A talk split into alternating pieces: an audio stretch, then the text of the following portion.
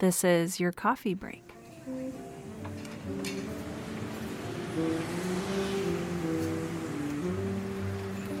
Hey, friends, I'm back again this week. I have with me two time author, first time novelist Jon Negroni. And I really hope I'm saying your name right. That's usually one of the things I like to check before we start.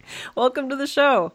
Hi, Sarah. You said it perfectly. Oh, perfect. Uh, thank good. you so much. I, I love this show, and I'm so happy uh, to be here with you. Good. Well, I'm, I'm happy to feature you. I would love to hear a little bit. You got in touch with me. Um, you published your first novel in July, so just well, today's August 1st, so just last yeah. month. Um, so, very, very recently, this is your second book, your first novel. I want to know all about how you got to this point. Yeah, I, my my journey is a long one and a very weird and confusing one. Excellent. Um, uh, my my writing group calls me like their favorite adjective for me is unconventional. Good. Uh, and I like to do things in a weird direction, but yeah. So I started my, I guess, my author journey a, a few years ago. Uh, so two years ago, I published my first book, and it's it was called The Pixar Theory, which came out uh, through just like a small press out in San Francisco. They specialize in shorter books, and The Pixar Theory was based on a blog post that I wrote two years before that. For some reason, July is like my month when I come out with big things. Yeah. So July of 2013, I came out with this this blog post about how all of the Pixar movies are connected and share a universe. And it was kind of just a fun, goofy thing I did on my own that sort of blew up and went all over the internet and and it just kind of created a following and a fan base. And so I eventually turned it into a book for people.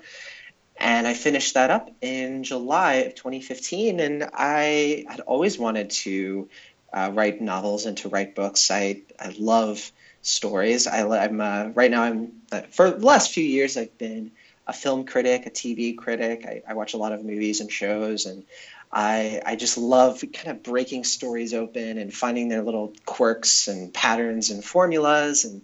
I, I like to understand what makes people uh, love a, a story over another one so that's that's fascinated me in the last few years, um, and it's what prompted me to put work into my own story. You know, instead mm-hmm. of criticizing everybody else's work, I decided to put myself out there.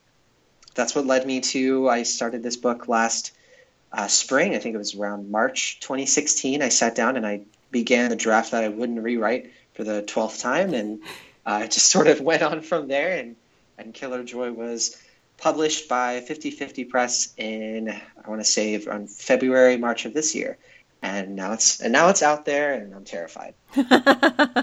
you know what? I appreciate you saying that because I, I feel like a lot of writers probably feel that way upon publication. You're putting yourself out there, you're saying, Hey, I created this. And as a critic, as someone who knows um, how tough the receptive world can be. I'm sure that you have a special appreciation for that. It's perfectly natural. Yes. I've heard Killer Joy uh, referred to as sort of a mix between Lord of the Rings and Watchmen. Can you give us the pitch? Yes, and I, I just want to do the, the story behind that because I owe it to uh, one of the first uh, publishers that I talked to. Uh, we almost reached a deal, but uh, she she read the whole the whole book and she was like, "Yeah, it's Lord of the Rings meets Watchmen. So I kind of hung on to that, and uh, my the publisher I eventually signed with uh, was the one that decided, yeah, that's great. That that really sums this up. So the pitch really is what that sounds like. It's it's an adult fantasy book, and it's got epic heroes and dangerous monsters. A lot of things that you would like if you're an avid fantasy reader of something like Lord of the Rings or A Song of Ice and Fire, things like that. But it also has this kind of uh, comic book, you know, superhero element to it. Because I was sitting down when I was trying to think of like what is the setting for my story. I've got the characters kind of figured out, but what kind of world do they occupy? I didn't want it to just be straightforward fantasy because that's been done so many times and it's mm-hmm. been done so well. So I wanted to add my own flavor, and I thought to myself, well, what what what would the world of Lord of the Rings or Skyrim or Game of Thrones or these things? What would it really be like if that civilization was allowed to progress a little bit maybe you know like let's put them through their own industrial age and, like what, what would that kind of world look like and i really examined you know okay philosophically how would these people view life how would they create a civilization. And uh, I went down this rabbit hole, and it led me to, oh, okay, so the wizards and and mages and sorcerers and all that big spectacle stuff they would turn into kind of the superheroes of comic books that we love today. So I wanted to put all that together and try to tell a unique story using familiar elements from two wildly different genres. And I hope that it worked out. That sounds awesome. and I love that you very, very proudly and boldly wear that unconventional label. I think that that's probably actually to your advantage. That's really, really cool. sometimes. Some, yeah, sometimes, sometimes, yeah. Yeah. I, I definitely get that.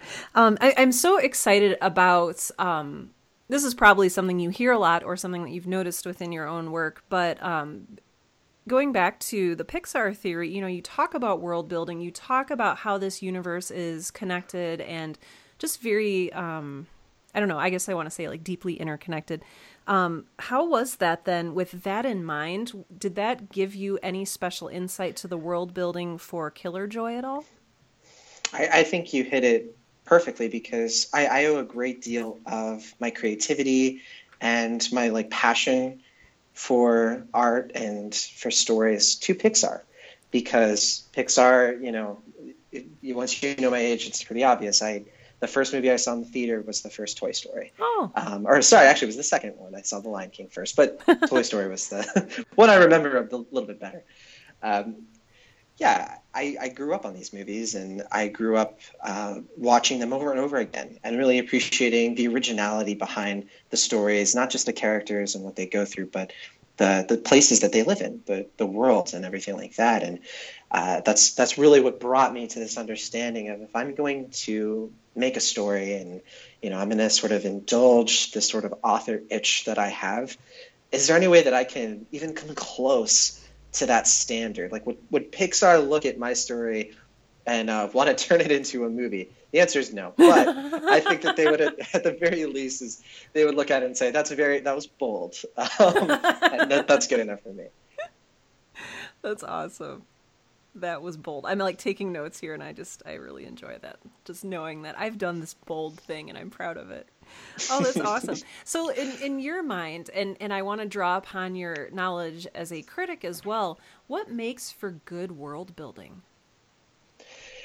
Wow, I it, it's so hard to tell. I can tell you more about what makes for bad world building because I spent oh, so much time yeah, experiencing yeah, yeah, that kind of thing, and uh, I, I, can't tell you how many times I, I go into a bookstore and I see a great book cover uh, maybe I see an author that I've read before and I just I love their work.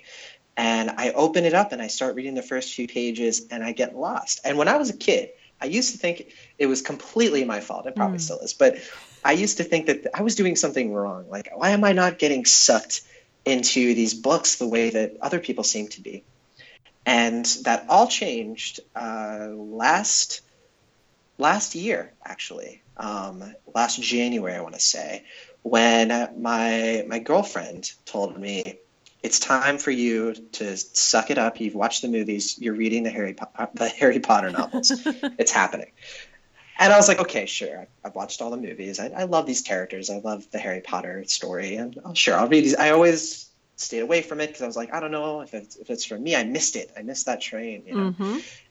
And that was when I learned that there is a difference between great world building and just okay world building because when I got sucked into Rowling's world, I was like, this defies everything that I thought I knew about what makes a story technically amazing.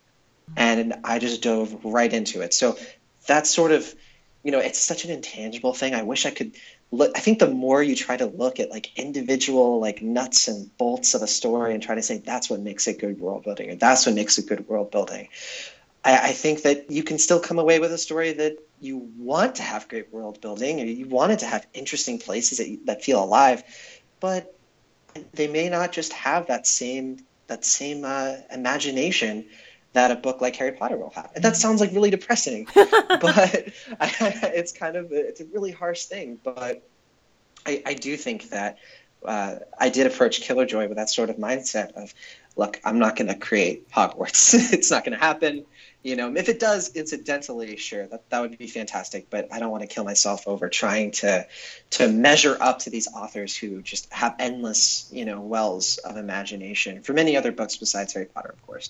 Mm-hmm. And I think it's just part of it's not sweating it so much and not, you know, looking at Killer Joy and being so focused on how do I make this world uh, irresistible. Mm. Um, but instead, how do I make it just absolutely what I want to get out of a story?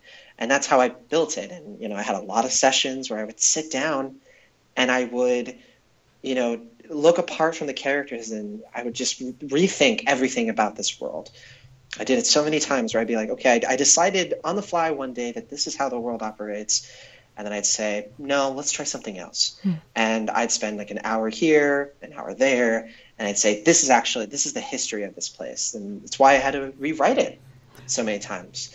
You know, but you have to be willing to do that if you want to create a world that is just vetted and it's, you know, you've put it through your own standards so many times that you get sick of it. and it, I honestly think that, that that is the process that worked for me. I can't speak to how good the world building of Killer Joy is, uh, people have told me that they really enjoyed it. The publisher said is the publisher said that the world building was uh, the reason they signed me. Hmm. So I hope I hope they're being honest and I'm just telling you what I want to hear.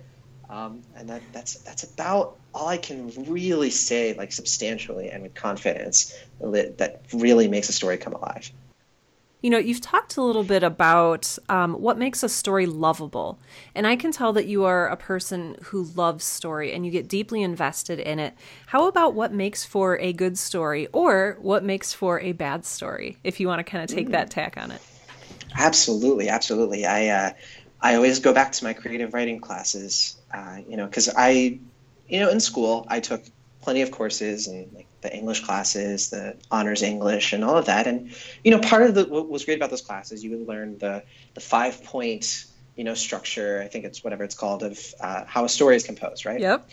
you you learn the basics of that, and you learn uh, how all the greats create stories. And what I loved about my creative writing class that I took uh, a few years ago was that I mean, you just first of all you take it a lot further you know, you really look at what makes a story great, what creates conflict between characters. Uh, I think that's a big one.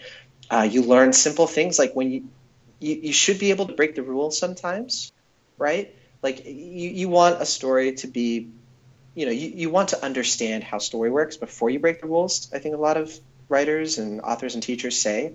Uh, and I think that's mm-hmm. very important. I, I, don't think we should forget that. We kind of hear it and we say, well, I know everything about story. I, I would challenge that. Uh, one of the things that I did while I was writing Killer Joy was I went back to the notes that I kept from those classes. And I, you know, I would rewrite short stories that were my assignments mm. um, back in the day. And I would like really examine, do I know this? Do I know, you know, how story is put together? And how the many ways that you can put story together. And what you'll find is that sometimes you do break the rules in ways that don't work. Uh, one of the things that I did wrong was I was going off of the uh, I was going off of a three act structure of a movie.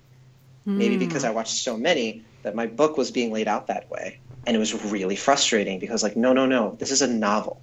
A novel needs to have background and development and rising action. That's so important. You have to get that right. You can fudge with it a little bit, but a great story, it's it's really hard to make a great story come out of sloppy storytelling, if that makes any sense. Yes. Yeah, and I I think for bad stories, uh, I, I think the the most common thing I get from stories that I think maybe not bad. I don't want to say stories are bad. Everyone's going to get something out of a story. Mm-hmm. They're going to get something out of a novel that I hate, but I guess the difference between a story that is maybe just so so and one that I think is good is just the importance and the relevance you know, I could have made Killer Joy, for example, this story that's like, it's just they're, you know, they, they have powers and they go around and it's good versus evil. Well, we've gotten that story before, and I don't really want to write a story that just goes down to that. So let's let's dig a little deeper here. You know, let's what's the message of this book? What what is it trying to say? What is you know what is something that uh, you know can be said about Killer Joy in conversation?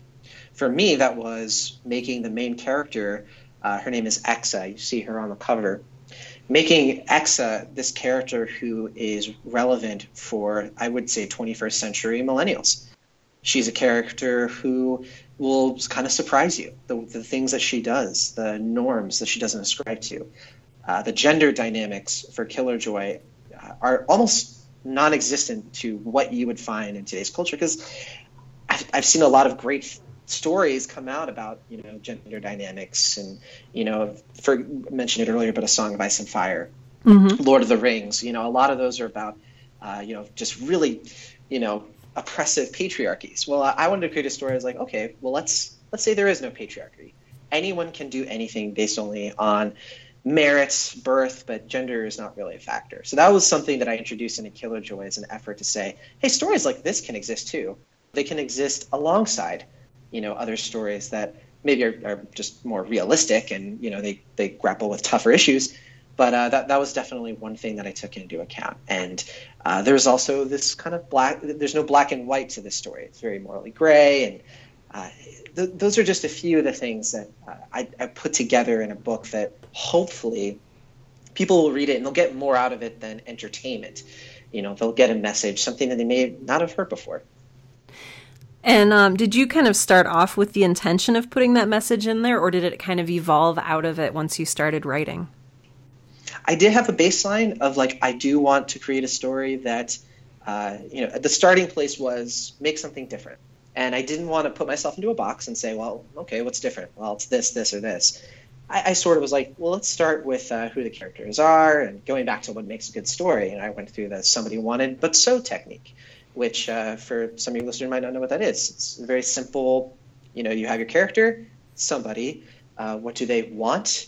So you have a character who wants something, but something gets in their way, so they do this. So that's kind of how I build my characters, and I think the relevance and the messages that can be a little bit more organic. I didn't know exactly what I wanted to do with with Killer Joy uh, beyond like the world building of like the philosophical stuff of like mm-hmm. how the world would operate and why. Uh, I kind of let it just happen organically, and it was really like when I was writing the main character, she wasn't the main character necessarily at first. She didn't show up until I think chapter four, and I had to rewrite and then, no, she's in chapter two, and she's the main character. So you know, all of that stuff. It's sort of just that I think the the trick is to just sort of pay attention to when you know your your gut, your writer's gut, is telling you to to make a change, an uncomfortable change sometimes, uh, because you may find an opportunity to add something to your book that makes sense, that flows out of it naturally, that can you know that can just make your story richer. Oh my gosh, yes, yes to that, absolutely. Um, how did you overcome that discomfort? I know a lot of people when they're writing and they feel that twinge in their gut, like, man, I really should change this. What made you go over the edge and actually change it?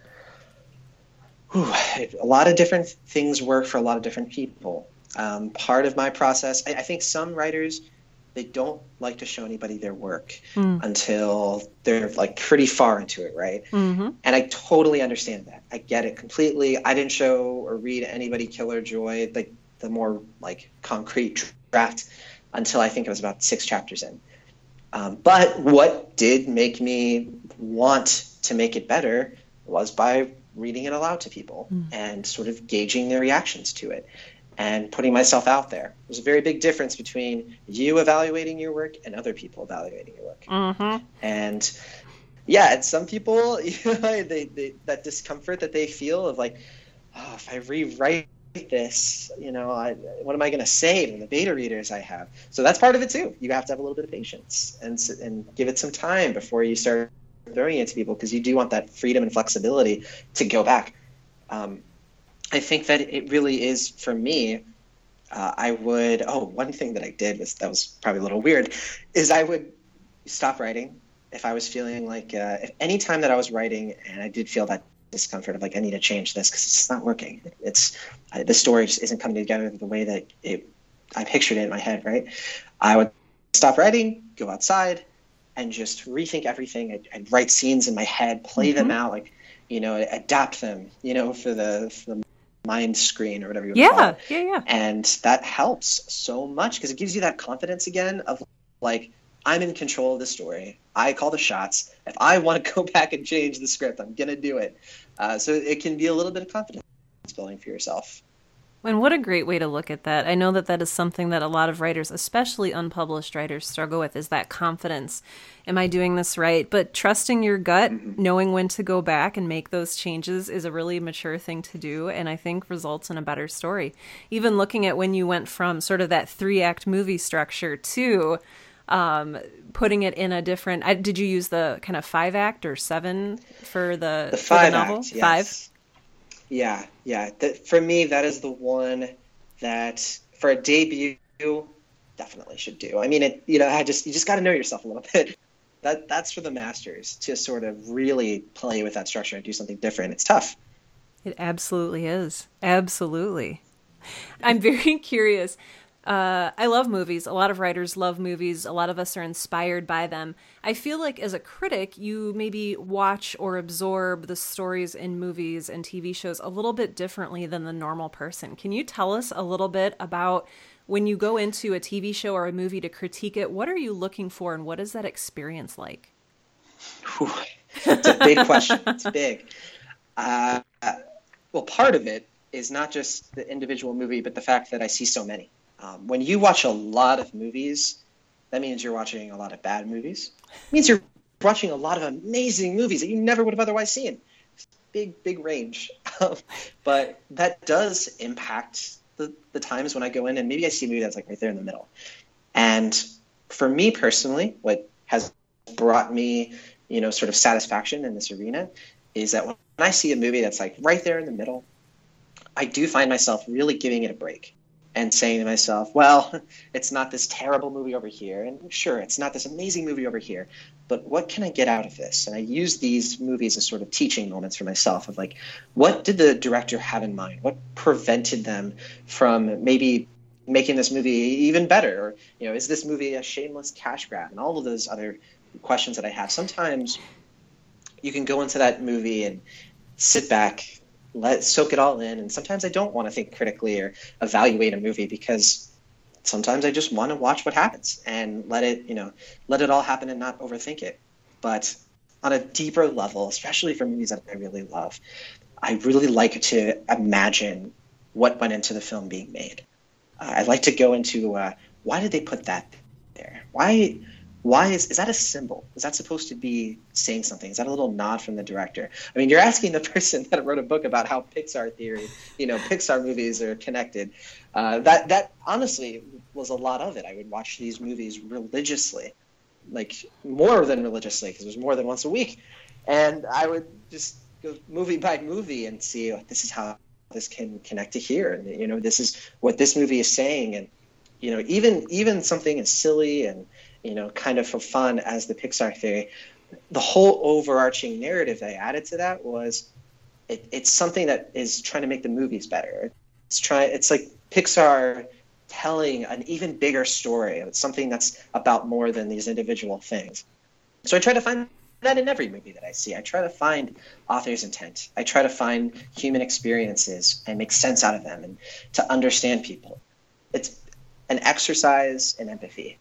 It's it's what separates, I think, many film critics who can be very cynical, who can be very like, I just I'm here to say that this is technically better than this, and then the other critics, you know, and writers and novelists and, and anybody that you find who look at things and, and try to connect. You know, that's that's the big difference. I wish I could be a film connector instead of a film critic. I like but that. The terminology doesn't exist yet. We're working on it.